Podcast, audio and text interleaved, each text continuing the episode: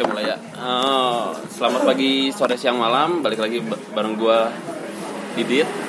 Kebetulan Bimo lagi sakit nih, lagi mencret-mencret deh. Jadi nggak bisa ikut. Sekarang gua ditemenin sama Igi, Jadi namanya Di- Didit dan Igi. eh, Didit dan Igi. Udah lama banget juga, udah sampai dua minggu kita belum balik lagi nih.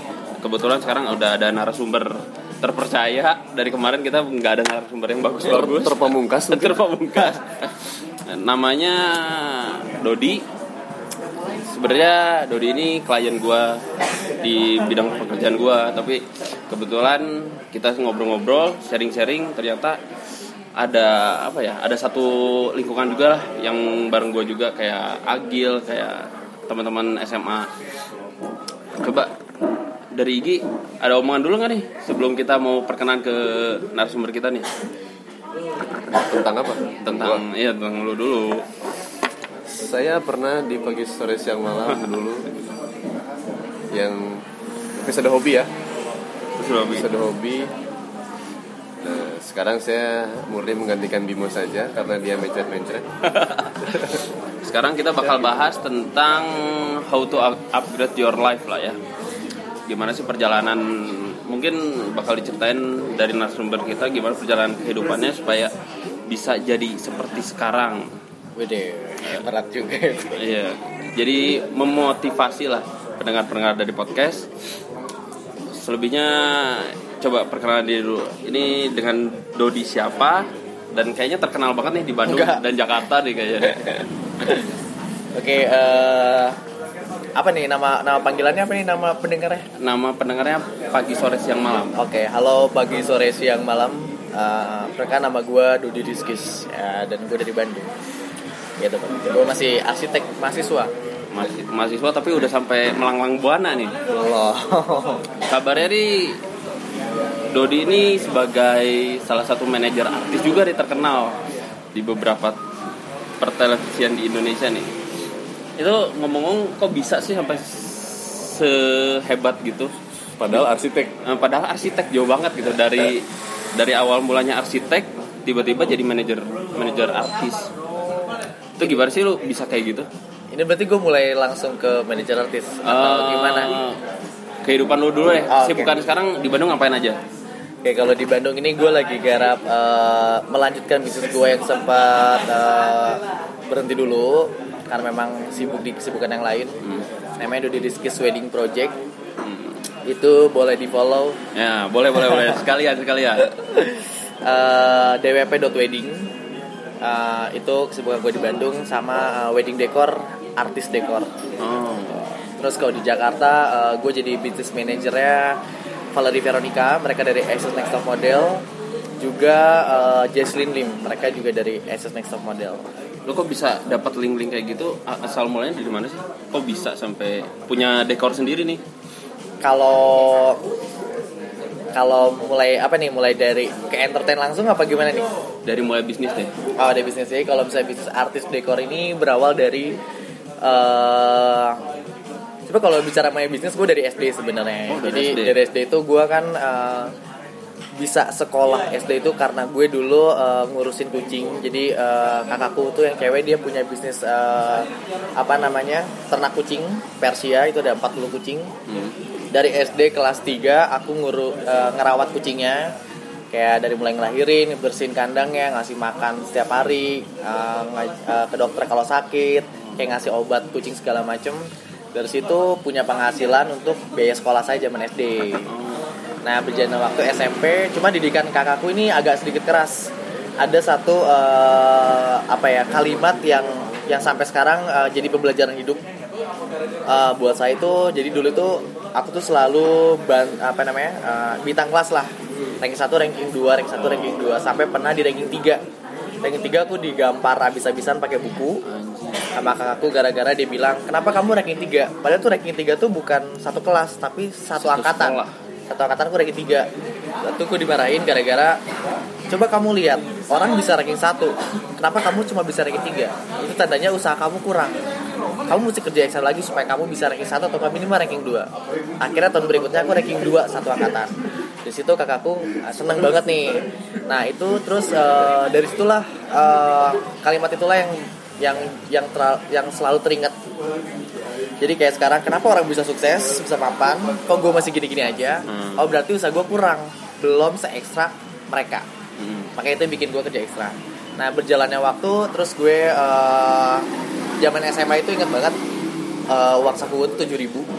Tujuh ribu tujuh ribu. SMA waktu SMA SMA kira-kira tahun 2011an ada ya ya tahun 2011 eh, uang saku gue tujuh ribu Itu dulu berapa dulu ya?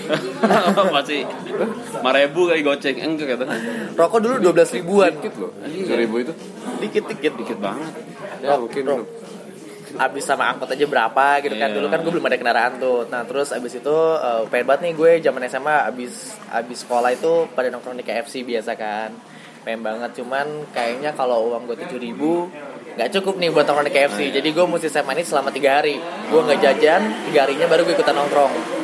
Nah sampai berjalannya waktu kakak gue yang cewek tuh dia suka banget bikin kalung-kalung. Hmm. akhirnya gue jualan kalung tuh di SMA itu laku nih gue satu kalung tuh untungnya ada dua ribu. Lu buat sendiri gitu kalungnya? Enggak, kakakku. oh dari kakak lu. Kakak, kakakku dia bikin kalung-kalung gue jualin di SMA, akhirnya ada 20 ribu segala macam.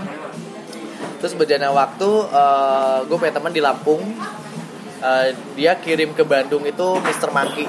Jadi tuh dulu kayak keripik pisang tapi ada rasanya mocha. Oh. Sebelum ada Zanana itu, kalau kalau nggak salah gue tahu deh iya Iya. Mr. Monkey. Hmm. Dulu itu harganya dia kasih ke gue 8.500 Hmm. Cuman gue jual di SMA itu 12.500 Jadi gue punya untung segitu Kayak 3 ribuan kali ya Ya 3 ribuan untungnya 3 sampai 4 ribuan untungnya Nah habis itu eh, Sehari itu gue habis 20 ciki lu bawa ke Bawa. sekolah juga? Iya. Wow. Dua kresek gue bawa ke guru-guru. Mungkin Oh. guru-guru beli karena kasihan kali ya. Orang-orang sekolah bawa gimana gue bawa dagangan gitu kan. Akhirnya dibeli tuh habis. 20, 20, 20 itu rutin banget habis. Berdana waktu lulus SMA nih eh, Gue musik kuliah kan. Nah cuman bokap gue minta arsitek ITB tapi nggak keterima Akhirnya gue punya jeda setahun Dari setahun itu gue kerja serabutan Karena eh, gue nggak mungkin minta sama orang tua Nah terus akhirnya gue coba uh, ker- kerja di 3 second BIP gaji gue 1,1 gue ingat itu pas SMA itu lulus SMA. Oh, lulus SMA. Nah, di BIP gue tukang lipat-lipat baju.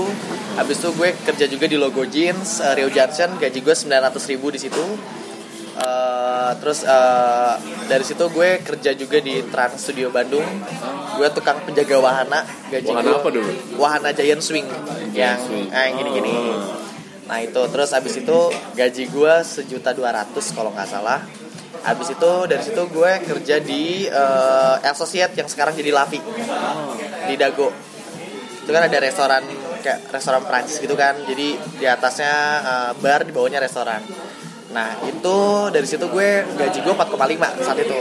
4,5 ya 4,5 Nah terus berjalannya waktu eh, itu gue cerita aja ya kayak misalnya di Associate itu dulu tuh sepi banget. Kayak weekend itu mungkin dapatnya cuma 2 juta 3 juta itu untuk barnya. Sementara restoran udah 8 juta segala macam.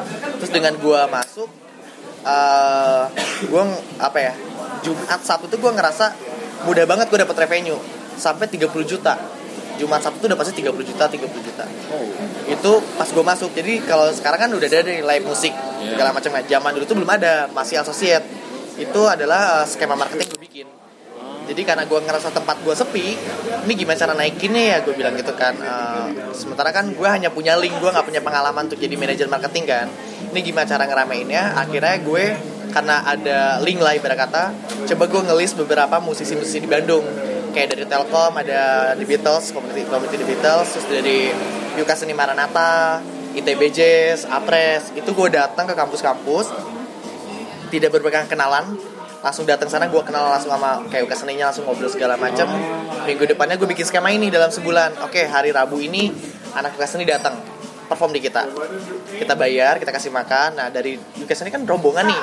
Biasanya pas perform satu anak-anaknya datang semua. Rame dong akhirnya tempat gue. Heeh.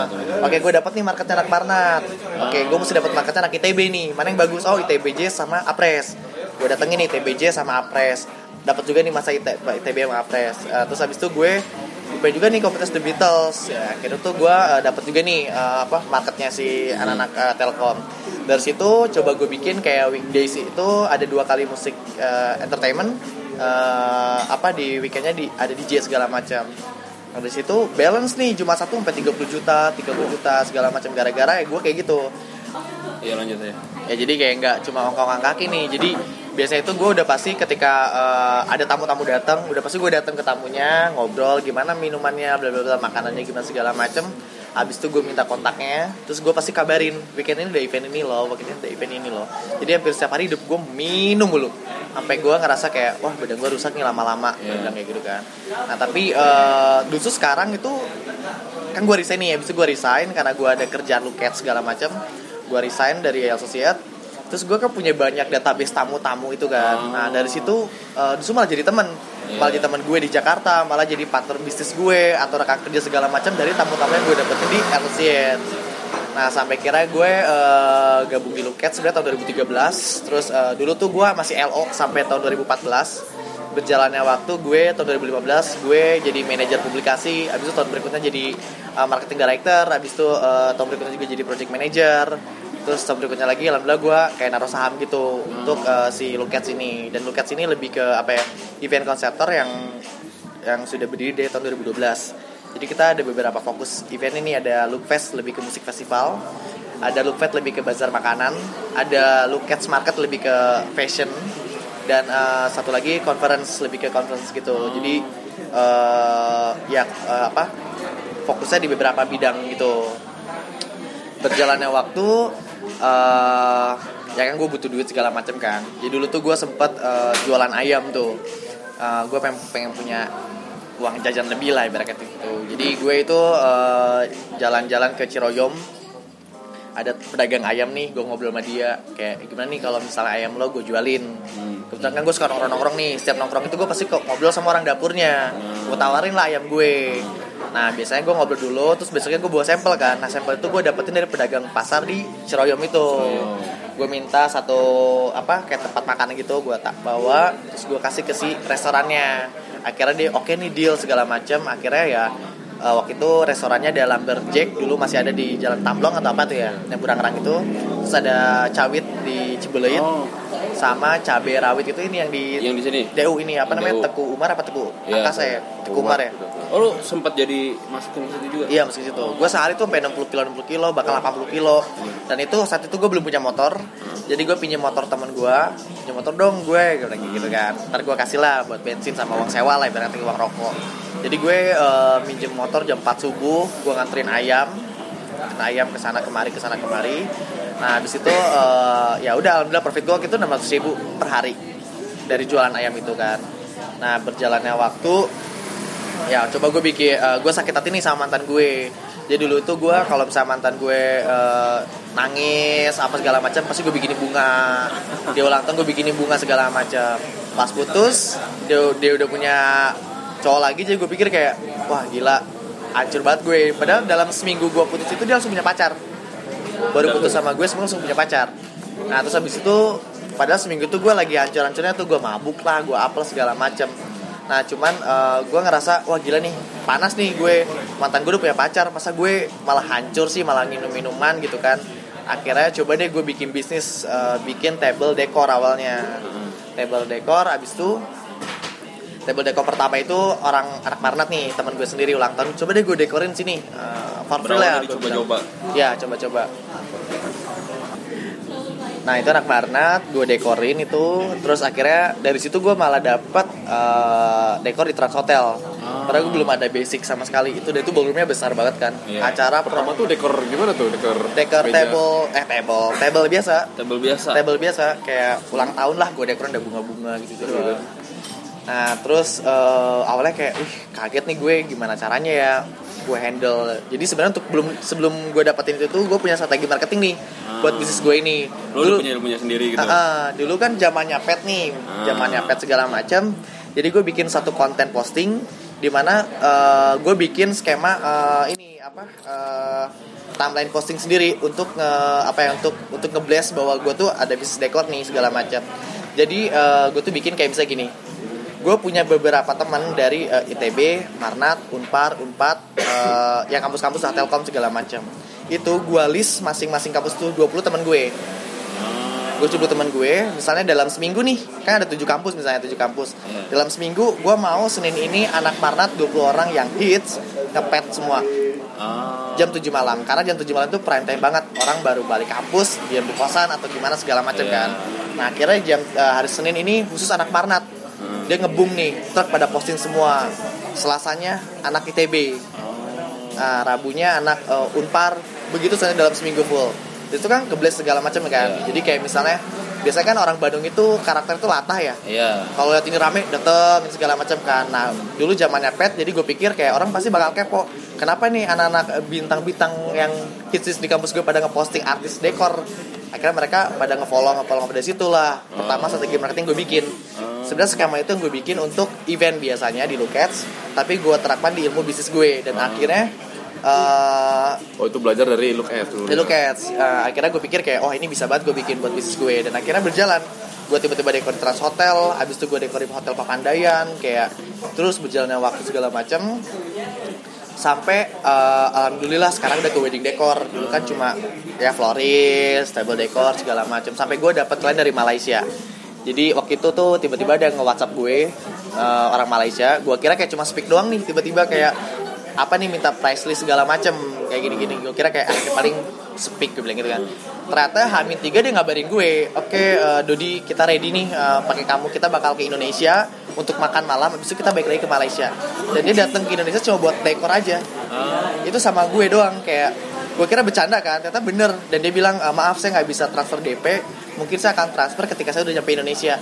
Tapi kita fix ready dia bilang gitu kan. Oh ya wes coba gue dekor ini segala macam dulu tuh tempatnya di ini gue nggak tahu namanya apa sekarang ya eh, di apa? Yang deket Maja House sebelah kanan apa? Abu Gajah. Salian Salira apa namanya? Yang ada ada adalah itu tempatnya.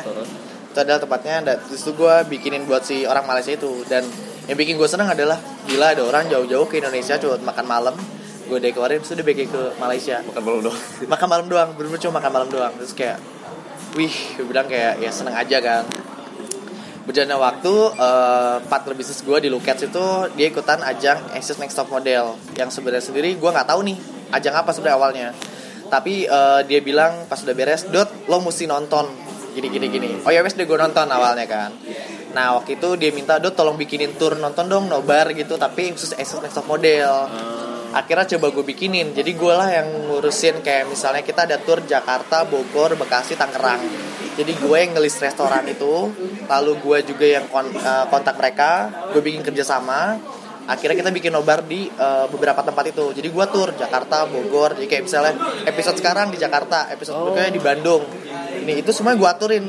Kerjasama masih restorannya barternya kayak gimana segala macam Nah itu rame banget nih. Nah si kembar itu namanya Valerie Veronica Ngeliat gue kayak Wih lo bisa banget ya manajer gue. Tiba-tiba ngaturin buat nobar Dalam waktu satu bulan lebih Kayak lo udah tahu nih skemanya ke mana aja Restonya juga lo udah ngerti Resto mana nih marketnya segala macam Akhirnya Oh ya wes eh, Dia bilang lo jadi manajer gue aja dot Nah itulah awal mulai gue di entertain. Nah pertama masuk jadi manajer kan gue minim pengalaman ya. Iya. Gue ngobrol sama ini gimana caranya gitu kan. Kayak ngobrol sama produser lah, sama sutradara segala macam. Jadi itu gue belajar learning by doing eh, Learning by doing. Akhirnya Ya bisa tuh gue jadi manajer artis. Bahkan gue nambah satu Jaslyn Lim. Dia juga dari Asus Next Top Model. Nah memang karena sebenarnya gue menyadari kalau memang uh, unggulnya gue tuh ada di marketing dan bisnis sebenarnya. Jadi waktu itu gue ada event namanya Paragon Innovation Summit di Sabuga. Sebelum itu tuh ada namanya pra eventnya. Jadi orang Paragon tuh tiba-tiba ngotak gue buat bikinin event uh, pra eventnya di lokasi lokasi Dago itu.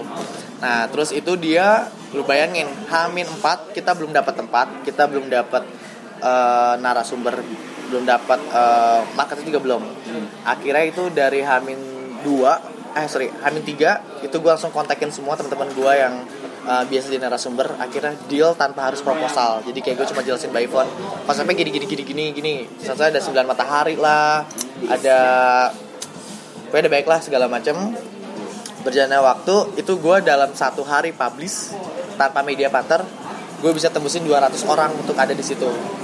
Dan dari situ Paragon ngelihat kok wah kok lu bisa ya dalam waktu hamin satu bisa datengin orang 200 buat ngisi slot ini udah penuh banget nah akhirnya dia minta gue buat bikin event yang lebih besar di Sabuga namanya Paragon Innovation Summit. Dulu tuh ada eh, ada Tulus ada Malik ada Najwa Sihab ya siapa Hmm. nak mat yang mata Najwa itu. Iya. ada Ridwan Kamil juga. Nah tapi itu lebih lebih gila lagi min- mintanya. Gue juga agak-agak pusing awalnya. Dia minta 8.000 pengunjung dalam waktu eh, hamin dua minggu eh sorry hamin tiga minggu udah minta segala macam tapi pengerjaan tuh hamin dua minggu bersihnya segala macam. Nah itu di hamin seminggu itu bahkan baru ada eh, open regis. Open regis itu baru di hamin seminggu. Hamin seminggu gue juga agak worry kan kayak wah gila nih gue punya target 8000 nah sementara itu tanpa media sosial. Jadi media sosial itu dibuka Hamin limaan. Gimana cara gue dapetin untuk 8000 kan tapi gue punya eh, rahasia sendiri gimana caranya gue ngambil eh, apa kayak mempromosikan event gue sesuai market gue tanpa harus ada media partner di awal nah akhirnya eh, cara itu gue gue bikin nih di di event eh, Paragon Innovation Summit ini dan akhirnya tembus di 16.000 pendaftar Gila. dalam waktu seminggu melampaui batas. Iya, dua kali lipatnya kan. Nah, dalam dalam sehari pertama open regis itu, gue tembus di 4000 something orang-orang regis sampai jam satu malam. Gue sampai ditelepon sama orang tiketing, Dut, ini lo gimana caranya? Kan lo nggak belum ada di radio belum iklan, sosial media juga lo belum bikin segala macam. Kok bisa ada 4000 something ini segala macam? Awalnya gue nggak percaya, tapi kira dia fotoin. Nih Dot, yang udah kini 4000 something gue. Wah ini serius, serius. Gue aja kayak, ya Allah alhamdulillah. Jadi kayak eh, apa skema gue bikin kemarin seminggu tuh ternyata berjalan dengan lancar akhirnya gue berhasil tuh uh, bikin datengin 16 ribu yang regis gitu yang regis ke si event itu. Dan itu penuh banget. Dan uh, ya gue ngerasa kalau di event ya memang ya alhamdulillah gue berhasil nih untuk bikin event yang Paragon ini. Terus uh, habis event Paragon ya paling gue ngerjain wedding wedding gitu ngerjain wedding decor terus eh, nah sekarang ini gue lagi bikin uh, Dodosis Wedding Project. Jadi gue ini bakal bikin mempermudah setiap couple yang ingin entah pre-wedding di luar negeri atau mau bikin after eh, after party di luar negeri atau segala macam dengan budget yang minim tapi dengan vendor-vendor yang eh, dari luar negeri sendiri yang bergengsi segala macam itu sih yang lagi gue bikin si Dodi Rizky's Wedding Project itu. Menarik sih kayak dalam kurun waktu abis lulus 2012 kan ya? Lulus sampai sekarang proyeknya tuh udah banyak banget. Itu Alhamdulillah. ada sebuah hashtag yang terkenal juga nih dari Dodi sendiri. Apa na- nama hashtag pinjam korek bro. Nah itu gimana tuh? Ada cerita nggak di balik pinjem korek bro tuh? Oke, jadi pinjam korek bro ini eh, menarik sih. Jadi gue tuh perokok, tapi gue tuh nggak pernah punya korek, sama sekali nggak pernah punya korek. Either gue punya korek pun gue pasti umpetin, karena tujuannya gue pengen ngobrol sama orang-orang baru. Gue eh, kayak gue pengen ngobrol sama orang baru, eh, kenal sama orang baru dari pinjam korek. Karena simple, kayak misalnya gue nggak punya korek nih, gue lagi di mana misalnya, pinjam korek bro, boleh di mana?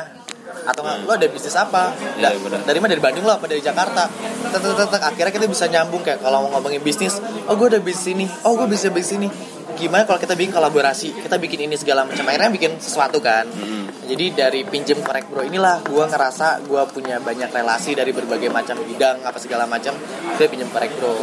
Terus kayak eh, apa ya gue itu orangnya seneng main sebenarnya seneng main malam.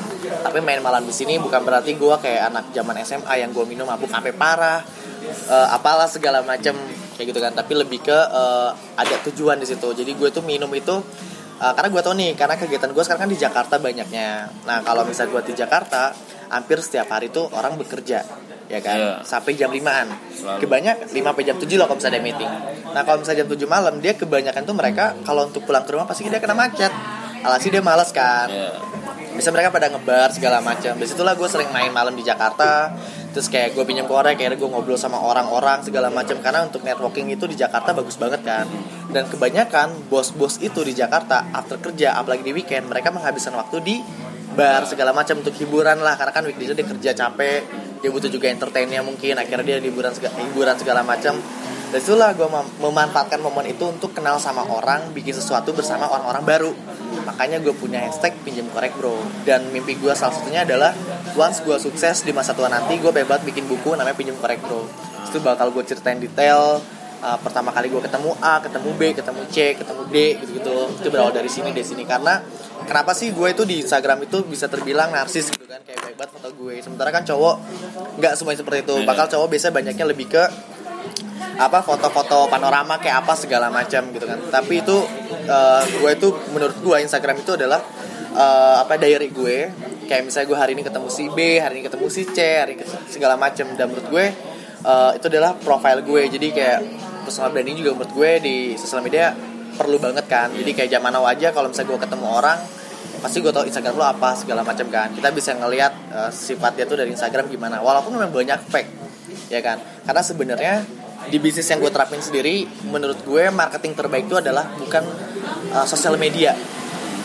Bukan eh, apa ya gaya kita nge-marketing segala macam tapi gaya eh, apa rahasia eh, marketing terbaik itu adalah penampilan kita sendiri. Hmm. Kita eh, rapi kita wangi segala macam. Ibarat kata gini vendor eh, gue kan ada bisnis wedding nih. Nah dekor gue mulai dari 90-an sampai ratusan juta. Nah itu tuh kalau misalnya gue mau ketemu klien kan gue nggak mungkin pakai baju cepang camping Iya Iya. kan? Kita mesti rapi segala macam biar orang tuh notice sama kita dan kita tuh eh, dipercaya sama segala macam. Jadi marketing terbaik itu adalah penampilan kita sendiri. Makanya menurut gue eh, kalau lo bikin bisnis ya lo mesti nggak harus branded yang penting wangi bersih ketemu klien tuh rapi kayak biasanya enak. Dan satu lagi eye contact. Eye contact itu perlu banget untuk orang-orang yang memang eh, di bisnis apalagi di marketing. Karena dengan eye contact ini itu adalah jurus terjitu di mana kita bisa menyampaikan apa yang ingin kita sampaikan langsung ke si kliennya. Cuma kebanyakan nih orang kan kalau lagi presentasi segala macam dia cenderung lebih ke laptop segala Iya. macam. Habis itu dia nggak ngeliatin contact, apa nggak mainin eye contact segala macam. Mungkin memang nggak terbiasa. Awalnya pun gue tidak terbiasa. Gue bisa dapetin ilmu eye contact itu ketika gue kerja di Trans Studio Bandung. Di sana baik ilmu yang gue dapetin. Ya kayak misalnya gue kerja di Trans Studio Bandung gue tahu oh caranya begini begini begini. Akhirnya gue terapin sampai sekarang. Yaitu itu, ya itu dia gue bilang untuk perjalanan dulu sampai sekarang itu semuanya learning by doing. Gue nggak baca buku teori bisnis gue kuliah juga gue bukan kuliah bisnis bukan kuliah marketing tapi gue dapetin dari ilmu-ilmu yang udah gue dapetin itu jadi eh, ya lebih ke situ sih gue Gimana gitu? Berarti jurus-jurusnya itu simple tapi on target banget nih.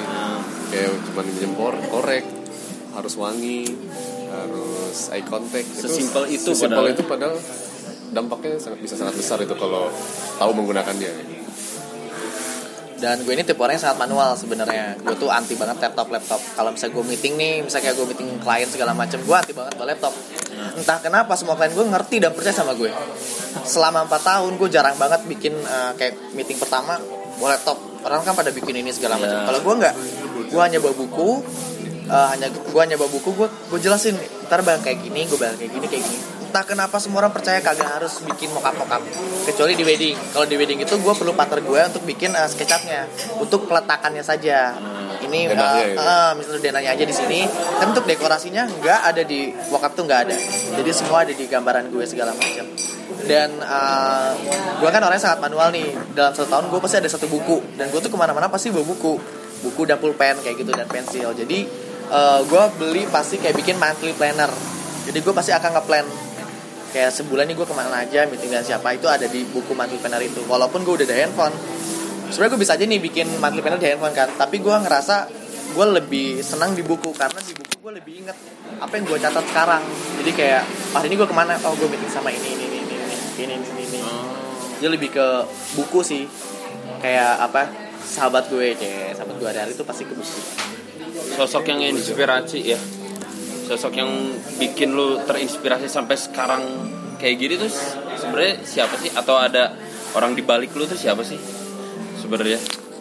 sebenarnya gue ngerasa apa ya gue ngerasa harus gue nggak tahu nih orang lebay apa enggak ya tapi menurut gue ini ini adalah eh, apa ya ini adalah ini yang gue rasain setelah nonton film Mary Riana sebenarnya Oh. gue tuh tipe orang yang malas baca buku jadi gue kalau lewat film gue baru nerap Oh. orang kan lihat buku dulu baru film kan nah Iya. kalau gue tuh pertama lihat Mary, Mary, Mary Riana itu gue ngelihat dia awalnya apa susah kreatif segala macam akhirnya dia bangkit lagi bangkit lagi. itu yang bikin gue memotivasi jadi gue dari dari situlah gue ngerasa kayak wah gue mesti kayak dia nih.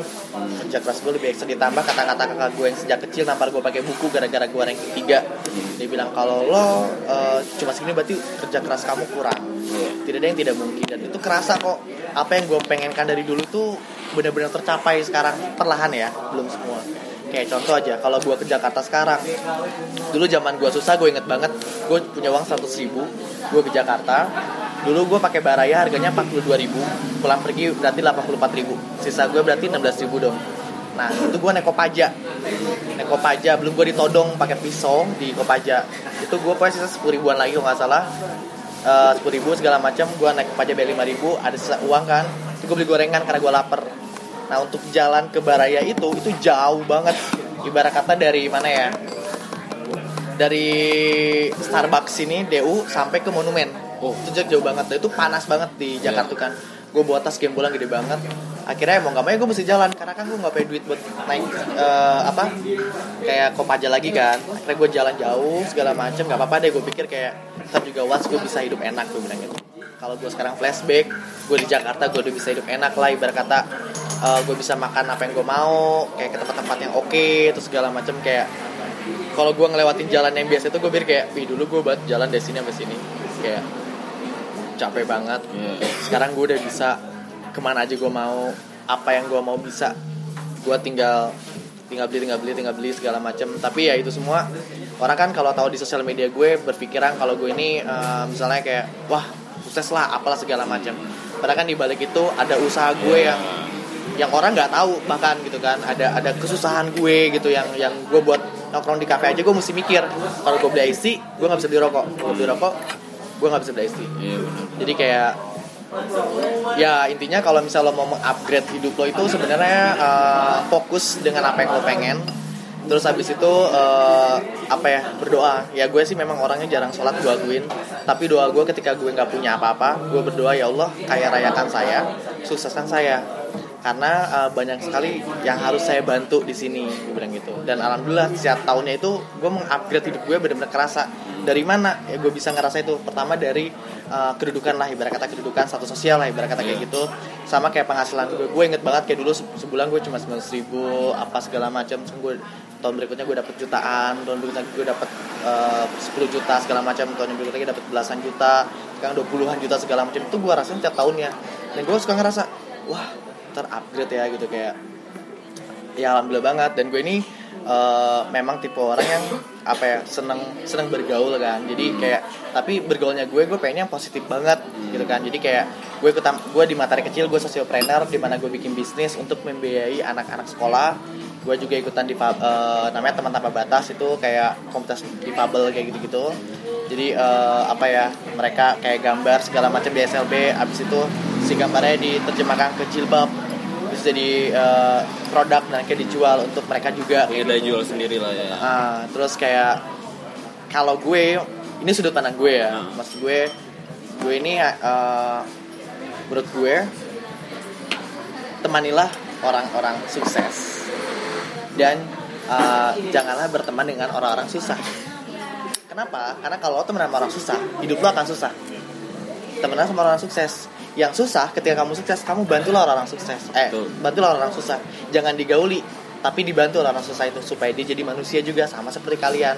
Satu derajat akhirnya. Iya. kalau misalnya kita eh, eh, apa kayak misalnya kita hidupnya di circle yang susah ya lingkungan kita akan susah semua. Eh, kalau misalnya kita hidupnya di orang eh, circle yang sukses kita akan kebawa sukses dan akhirnya ya kamu mesti bawa teman-teman kamu yang dulu susah biar biar mereka sama kayak kamu karena inginnya itu memanusiakan manusia Iya. karena menurut gue cerminan masa depan kamu ke depan itu adalah lima teman kamu sekarang. Kalau kamu mau jadi pengusaha, bertemanlah dengan lima temanmu sekarang. Kalau lo mau jadi artis ya temenanlah eh, lima temanmu. Kalau lo mau jadi apa segala macam, temenlah dengan lima temanmu. Karena itu adalah cerminan lo masa depan. Terus yang eh, gue sempat ngobrol juga sama orang, kayak dibilang gini dot. apa- Nah kalau gue ngobrol sama temen gue, eh, dia emang lebih dewasa dari gue umurnya segala macam. Dia bilang umur lo 20 sampai 30 tuh saatnya lo untuk explore apa yang lo bisa, passion lo di mana segala macam. Tapi dari umur 30 lo udah mesti tentuin dari sekian tahun ini apa yang udah lo dapetin dan lo mau fokus yang mana. Umur 30 saatnya lo grow up sampai umur 40. Kalau sampai umur 40 lo nggak bisa beli mobil, lo nggak bisa beli rumah, lo jadi orang yang gagal Hmm. Tapi kita juga orang nggak ada yang tahu cuma gue berpikir kayak gitu Patokannya seperti itu Gitu, ya. jadi patokan masing-masing lah. Ah, kayak eh, kalau sampai lo sampai 40 eh, karena kan usia udah lumayan tua kan kita produktif makanya gue bilang jangan main-main jangan PUBG mulu jangan Dota mulu Banyak kali ini listener listener di sini yang Tapi- umurnya masih 20-an tapi terus. nggak apa-apa maksud gue kayak ya kan setiap orang punya kesenangan masing-masing ya hobi masing-masing tapi jangan sampai akhirnya dalam sehari ini kamu habisin buat PUBG aja Hmm. cobalah dengan eh, yang berguna apa segala macam. Intinya senang main tapi mainnya yang positif. Iya. kayak gitu lebih ke situ sih. Atau kalau lu mau jadi game profesional oke lah itu digelutin nah betul difokusin. Kalian aja Pokoknya gitu ya. sekalian aja jangan tanggung tanggung mau jadi PUBG sering main PUBG ya PUBG profesional aja biar lu dapet duit dari situ gitu. menarik nih. Eh, terus gue mau bahas gue punya pertanyaan. Lu memandang segi anak muda sekarang tuh kayak gimana anak muda yang mana nih? Anak muda ya umur umuran kita tuh umuran kita berarti umuran gue? Umuran 25. 20-an 20-an 20-an tuh orangnya kayak gimana sih? Eh, dari dari lu pertama kali sering bersosialisasi dengan orang muda juga gitu. Lu menganggap orang muda kayak kita tuh harusnya seperti apa? Supaya kalau gue kita ngeliat bisa sih grow up gitu. Kalau gue ngeliat ya gue nggak jauh-jauh deh gue ngeliat circle gue aja di kampus. Eh gue ngerti kebanyak eh, beberapa orang kayak eh, apa namanya dia itu punya duit dari keluarga berada tapi dia tuh males kuliah. Akhirnya dia cuma main games kopi. Ya oke kalau di gamesnya difokusin tapi cuma sekedar games doang menurut gue. Jadi kayak itu apa ya buang-buang waktu. Terus kayak dia punya duit orang kaya tapi dia lebih ke party party party kayak apa ya nunjukin aja gue gaul lo banget segala macam. Tapi eh, ya party menurut gue sayang sih sebenarnya. Karena tidak selamanya orang tua itu akan ada. Kalau once orang tua itu mohon maaf tidak ada dia mau jadi apa? Udah siap belum? Hmm. kata gitu. Jadi menurut gue eh, ya nggak apa-apa. Anak muda zaman now main it's okay. Nongkrong itu juga diperlukan. Karena untuk berelasi kan kayak bi- apa kayak apa segala macam ya games juga nggak buruk-buruk amat kok. Kan ada komunitas gamesnya segala macam. Dia juga bisa bikin YouTube dari uh, apa uh, dari game segala macam. Gue bilang ketika hobi lo apa coba lo uh, fokuskan. Gue tidak bilang games itu buruk enggak tapi asal uh, membuahkan hasil. Kayak gue kan ini cuti 2 tahun nih. Cuti 2 tahun gue tidak merasa rugi. Nah tidak merasa rugi karena 2 tahun ini ada gue kerjakan gue gue bangun bisnis gue ini. Sempat gue tersinggung sama dosen gue. Hmm. dia bilang kamu ini bolos mulu segala macam dan dia mempermalukan gue di depan kam di depan junior gue. Gue merasa tersinggung. Itu lagi jam mata kuliah. Langsung gue bilang gue, dan gue langsung keluar kelas. Maaf pak gue bilang gitu. Saya itu tidak pernah bolos. Either saya tidak masuk kelas karena saya bekerja. Kerja saya ini untuk bayar kuliah dan untuk biaya hidup saya. Karena kalau saya tidak bekerja siapa yang akan membiayai saya? Bapak mau membiayai saya. Selamat siang saya pergi. Dan situ dosen gue kayak eh, nggak berani apa apa sama gue lagi akhirnya gue dilulusin mata kuliah itu lu suka karena gue paling gak suka maksudnya dibilang gue bolos berarti kan gue males kan nah itu gue gak suka akhirnya gue bilang sama dosen gue gini gini gini gini jangan biarin orang lain ngecap kita terus enak mereka Iya. Iya, Terus gue kayak ya gue dua tahun gue nggak main-main kok. Gue bilang "Ih, jelas kok bisnis gue ada. Teman-teman kampus gue pada ngerti kok dulu gue kayak gimana nggak punya duitnya kayak apa. Sekarang gue udah bisa kayak gini-gini. Berarti ada yang gue kerjain selama dua tahun ini, bukan cuma sekedar main-main atau malas-malasan. Itu gue bilang kayak ya udah, dosen gue kayak baik gitu. Dan gue tuh sebenarnya di kampus tuh alhamdulillah dosen gue banyak mengerti kalau gue ini bekerja jadi sering banget dapat keringanan makanya gue bilang kalau bisa teman-teman ada yang kuliah tapi sambil bekerja terus akhirnya dosennya tidak mengerti. Itu bukan dosen tidak mengerti tapi karena kalian kurang terbuka sama dosennya. Oh. itu gue rasain kok. Gue segimana susahnya gue kalau misalnya gue mesti meeting segala macam tapi gue masih ada kampus. Apalagi studio kan di jam Iya. 1 eh di jam 9 sampai jam 5 gue jam 1 udah bisa cabut buat meeting. Gue terbuka pas ada meeting gini gini gini. Oke diizinin gue. Satu jam jam itu udah boleh cabut apa segala macam tapi kerjaan gue mesti beres tugas gue semua mesti beres.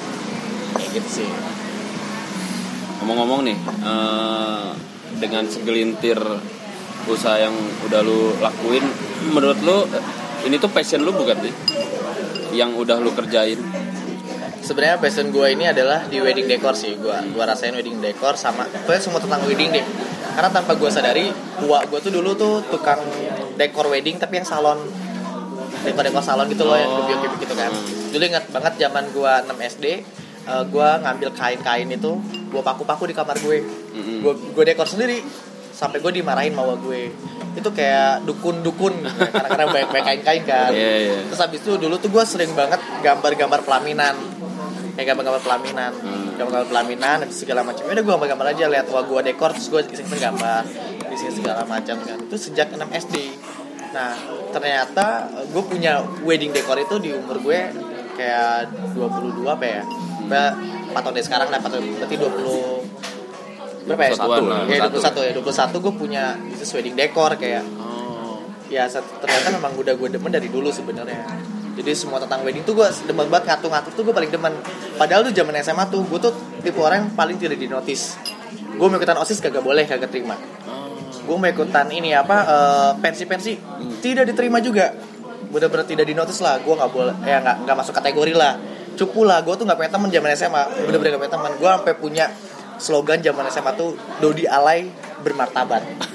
Bener Dodi Alay bermartabat. Jadi lucu banget. Dulu tuh zaman SMA tuh gue tuh pengen banget jadi artis sebenarnya. Oh. Emang jadi artis. Zaman SMA tuh ekstrakurikuler kan. Iya. dulu tuh inget banget itu nama ada namanya video klip dari Ran namanya Ratu Lebah. Di mana Ah, dia iya. pakai baju kuning. Iya. celananya hijau segala macem kan. Akhirnya gue beli tuh baju hijau gitu-gitu. Dan itu di setiap satu gue pakai bajunya aneh-aneh gitu. Zamannya dulu belum pakai pakai dokmart gue udah pakai dokmart duluan. Terus kayak eh, sepatu lukis gue udah pakai sepatu lukis duluan. Terus kayak zaman tas serut gue udah pakai tas serut duluan. Nah dulu tuh karena gue nyentrik ini gue sampai nggak punya teman gara-gara warna gue alay ngaco. Aneh kuning gitu ya. hijau apa segala macam sampai kalau gue lewat teman-teman kelas gue udah siap berbaris nyanyi. Nyanyi ngeledekin gue. Tapi gue tidak merasa baper tidak justru gue seneng. Karena dia begini udah rapi kayak paduan suara. Tangannya begini Dodi alay, Dodi alay, Dodi alay mau lewat, Dodi alay mau sampai ada vokal dua vokal tiga. Oh iya. Saking kayak gitu ya gue, saking kayak Lu kelas berapa tuh waktu itu? itu kelas 3 Oh. 3 SMA. Gue bener-bener kayak ya nggak apa-apa, gue ngerasa seneng aja, gue tidak merasa malu segala macam. Ya udah nggak apa-apa. Tapi lucunya ketika gue udah jadi Lukets dan gue punya kedudukan di Lukets, gue bikin selama lima tahun lah bikin ya bilang eh, event konseptor lah. Orang-orang yang dulu menghina gue malah minta kerjaan sama gue dan akhirnya minta pengen bantu di Lukets jadi panitia segala. Gue kayak dalam hati gue, lo nggak inget ya dulu, gue main aja lo kagak boleh gitu kan. Terus Paduan suara segala. Iya. Eh, tapi akhirnya kayak udah sini aja sama barang, ayo barang. Jadi kayak apa ya? Sebenarnya gue tuh tipe orang yang baperan sebenarnya. Ketika gue sakit hati sama orang, gue tuh bakal beli omongan itu sama prestasi gue. Kayak gue sakit hati sama mantan gue. Iya. Akhirnya gue bilang kayak, wah gue bisa sukses nih. Akhirnya coba gue eh, sakit hati dari situ. Hmm. Karena gue juga ada sakit hati juga sebenarnya sebelumnya ini tuh ada sakit hati sama seseorang. Eh, gue nggak bisa sebutin. Gue lagi merintis dekor dari nol. Barang gue lagi seadanya. Ternyata barang gue dibuang.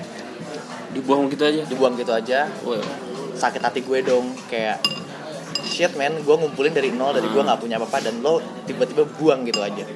Tapi it's okay, gue ikhlas ridho di ta'ala Gue bilang mungkin ini adalah cobaan buat gue Barang-barang yang dibuang gak apa-apa Cuma ada sisa-sisa dikit banget dari barang gue yang banyak Akhirnya alhamdulillah kan gue ada ada wedding decor ini Gue upgrade barang-barang baru gue lagi Justru gue bakal tipe orang yang ingin memperlihatkan sama orang-orang yang ngejek-jekin gue Kayak misalnya kayak dulu dulu lo gini-gini sama gue once eh, ketika lo butuh sama gue sebelum lo minta bantuan sama gue lo mesti inget dulu apa yang udah lo lakuin kemarin Iya.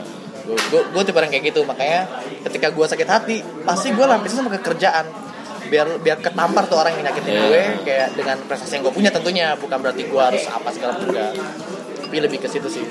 Gue tuh tipe orang pendendam. Demi allah gue pendendam. Demi allah gue pendendam. Gue gak bohong. Tapi pendendamnya itu lebih ke apa ya eh, kayak Lu buktiin dengan hasil lu. karena ada satu temen gue dia eh, dia menghina gue karena gue memang nggak punya apa-apa. Dia membabukan gue kayak ya kalau di sini di Indonesia ini orang yang nggak punya power bisa dibilang orang yang nggak punya duit. Orang yang punya duit itu sedang disuruh-suruh. Iya. habis disuruh nih kasih ini buat ini. Gitu. Itu gue merasa terhina banget Eh, gue disuruh-suruh seenak udah sama sama tuh cewek. Ada temen gue Eh, segala macam lah segala macam gini gini gini gini gini.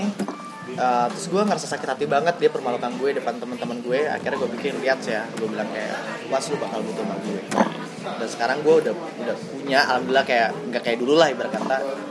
Mereka mereka tuh butuh butuh bantuan butuh kerja segala macem. Kayak ya itulah gue bisa gue bisa hidup kayak sekarang itu gara-gara sakit hati dari teman-teman gue zaman dulu sebenarnya. Kayak anjir sakit hati buat gue. Ya lah gue nggak punya duit ya lah gue nggak punya apa. Kayak gitu. Terus gue berpikir kayak gue bakal beli omongan lo nanti tapi gue fokus oh gue harus kayak gini. Jadi buat para pendengar pagi sore siang malam Harus jadi kalau- pendendam. Eh, bukan jadi pendendam, tapi kalau lu di ya istilahnya dijelek-jelekin, jangan lu marah langsung ngeluarin dengan Ya. amukan atau apa, tapi lu Karena balas tidak ada gunanya. Iya, karena tidak ada gunanya, tapi lu balas eh, hinaan itu dengan Prestasi. prestasi prestasi lu gitu. Dan itu semua ba- bakal banyak yang terwujud kok. Banyak orang juga yang kayak gitu gitu. Enggak cuma Dodi tapi banyak semua orang Wah dulu sampai tas gue diusir men dari kelas Tuh. demi al Rasulullah tas gue dikelapangin. Sampai itu gue balik, dulu zamannya Facebook, gue DM tuh temen-temen gue yang kayak gitu. Gue nggak mau masuk kuliah besoknya.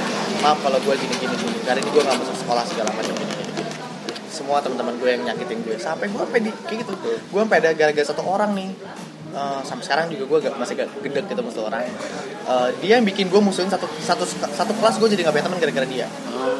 Di nggak tahu dia ngomong apa segala macam. Akhirnya waktu itu kita ada ke villa di Lembang gue bener-bener gue diajak tapi gue nggak diajak ngobrol sama sekali di situ.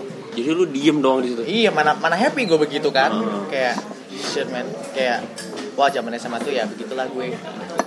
Jadi mungkin ada yang denger nih salah satu orang di situ dan lu mau bikin wedding tiba-tiba lu pakai dia. Doang kaca dulu. Oh banyak, juga gitu. banyak banyak banyak itu dulu dulu yang yang yang yang yang kayak gitu Hmm. yang gue kirim DM Facebook dulu Hmm. ya udah minta we, minta press WO lah minta ini lah segala macam tapi gue sih karena itu udah lama dia juga sekarang responnya baik ya gue tidak gimana kayak oh ya wes inilah yang penting sekarang lo udah menganggap gue dulu kan lo tidak menganggap gue sama sekali gitu kan segala macam ya itulah gue hidup dari tidak dinotis orang Iya. Hati-hati banyak penjilat. Yang jilat lu sendiri. Menarik sih kehidupan dari seorang Dodi ini. Gimana dari awalnya kayak gimana sampai sekarang kayak gimana nih? jadi kalau misalnya mau cari gue di Instagram tinggal hashtag pinjam korek bro Pinjam korek bro. Jadi nanti gue bikin eh, podcast ini gue tag orangnya biar kalian-kalian yang mungkin masih belum bisa langsung ketemu sama Dodi penasaran dengerin dulu podcastnya bisa langsung ketemu sering-sering juga ya eh, suka konsul kayak gitu ya sama teman-teman kayak gitu Ya jadi Teman-teman. kalau gue di Instagram itu beberapa kayak orang-orang kayak yang follow gue, dia nge-DM gue minta kontak kontak WhatsApp. Dia pengen sharing bisnisnya. Oh. Kayak, "Kak mau dong uh, sharing ini segala macam. Aku harus gimana ya?" Karena kan nggak banyak orang punya bisnis terus berjalan. Ada orang kayak cuma setahun, enam bulan bubar, tujuh bulan bubar. Sementara kan gue empat tahun masih berjalan segala macam. Dia nanya gimana sih caranya. Terus kayak di zamannya era digital gini harusnya gimana ya masarin produknya gimana segala macam. Itu baik banget. Jadi kayak bikin janji kayak waktu pertama kali kita ketemu nih di apa namanya Starbucks. Starbucks. Itu ada temanku juga dia konsultasi juga. Kayak waktu itu ada temanku juga, "Dot, sharing dong gini-gini." Gua ayo-ayo aja ketika waktu gua kosong ya gitu. gitu. Dan ketika gua kosong udah pasti gua kabarin. Eh, ini gua kosong jadi nggak, oh iya Dot jadi. Gitu. Oke. Ya banyak banget ilmu yang udah kita dapetin. Gimana Gi tanggapannya? Kalau saya pribadi saya salut banget nih sama Dodi nih. Dia seumur kita lah ya. Iya, Tapi Sumur lu SMA, lu paling cuman masuk eh, sekolah, diem aja nongkrong. Kalau Dodi beda gitu. Dodi Karena ada nggak punya anak tongkrongan bro.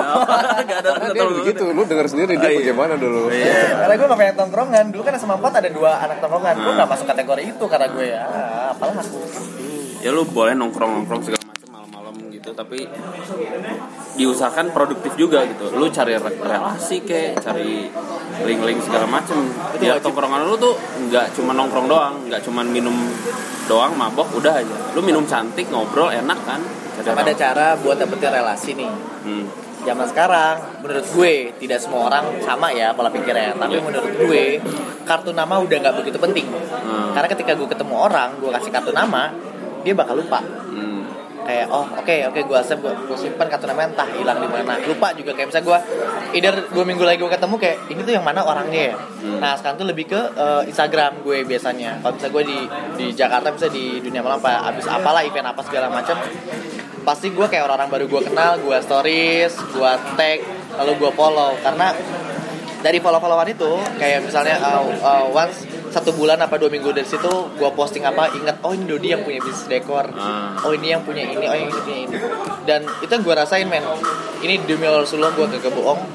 Uh, yang berhasil itu adalah uh, kayak beberapa kali kayak contoh aja satu aja contohnya. Gue punya klien di Trans Studio Bandung. Gue kerja di tahun 2015 sekarang 2019 udah empat tahun lamanya waktu itu gue cuma sekali ketemu sama klien sama si customer itu. Cuma sekali di Trans Studio Bandung. Tapi gue follow followan di Instagram. 4 tahun kemudian kemarin dia wedding di Malaysia tiba-tiba dia ngundang gue Oh, padahal kita udah lama nggak kontekan segala macam. Cuma hari itu doang. hari itu doang. Hari itu doang terus paling nggak kayak gue tiap tahun aja. Hmm. kayak gue kasih kayak adalah kayak lebaran segala macam. Dan dia ngundang gue dan dia masih inget bro apa kabar? Gini gini gini gini. Gue mau nikah datang ya ke Malaysia gini gini gini gini. Kayak gitu. Jadi kayak itu loh imbas dari Instagram itu kayak 4 tahun kemudian loh kita nggak tahu orang lima tahun ke depan jadi apa segala macam. Kalau kita berhubungan baik kita akan baik selamanya. Dan cara cara menjaga relasi cara gue itu adalah setiap lebaran tahun baru Natal. Nah jadi setiap yang ada di kotak gue di WhatsApp itu udah pasti gue teleponin semua. Gak WhatsApp karena gue nggak mungkin WhatsApp yang broadcast. Enggak karena itu menurut gue kurang bahasanya tuh kurang kurang personal kurang ya. personal makanya pasti gue teleponin. Kayak gue kalau lebaran dulu pasti gue stok pulsa agak banyak. Di hari ketiga pasti gue teleponin satu-satu. Oh. apa kabar bro siapa nih? Dodi Dodi mana? Dodi Associate. Oh Dot apa kabar? Lo masih ingin save nomor gue? Iya nih minal aizin wal faizin ya. Iya Dot gini gini gini gini. Sampai sekarang. Jadi kayak tiap lebaran tiap tahun baru itu cara gue menjaga relasi. Pendekatan per- personal juga penting gitu ya. Ya, jadi makanya gue kalau misalnya lebaran segala macam udah pasti tuh gue teleponin satu-satu eh, orang-orang yang baru kenal sekali kayak dua kali kayak udah pasti kayak gitu. Makanya kalau lihat di Instagram gue following sama followers followingnya juga banyak. Oh, iya. Jadi bukan gue yang apa yang pengen followersnya banyak ngurangin following enggak. Orang yang gue kenal ya udah eh, pasti gue follow back gitu. Karena Instagram buat gue eh, apa ya eh, ajang buat kenal sama orang terus kayak eh, saling ingat sama orang kayak gitu. Jadi bukan untuk apa ya ketenaran segala macam. Kalau gue mau cari tenar gue unfollowin aja semua. Oh, iya. tinggal beberapa orang aja. Kan orang kan lihat oh followersnya banyak, Banyak, followingnya banyak ya dikit kan. Kalau gue followingnya banyak juga gitu. Ya mungkin segitu aja dari pagi sore siang malam. Semoga pembahasan kali ini benar-benar bermanfaat deh buat yang dengar Lama juga ya? podcast juga. Setengah Eh, jam dura- durasinya lebih dari setengah jam nih. Lebih lama dari biasanya ya Nah, iya. Tapi gue juga minta supaya di ini podcastnya biar di publish juga di Instagramnya Dodi. Jangan lupa eh, nge-follow Ya, kita juga Instagram feedback- Dodi. feedback yang baik aja lah. Iya. Ya segitu aja dari gua sama Igi untuk podcast pagi sore siang malam dan next time kita bakal ketemu lagi. Oke. Oke, dadah. Bimo cepat sembuh, Bimo. Bimo cepat sembuh, jangan mencret terus ya.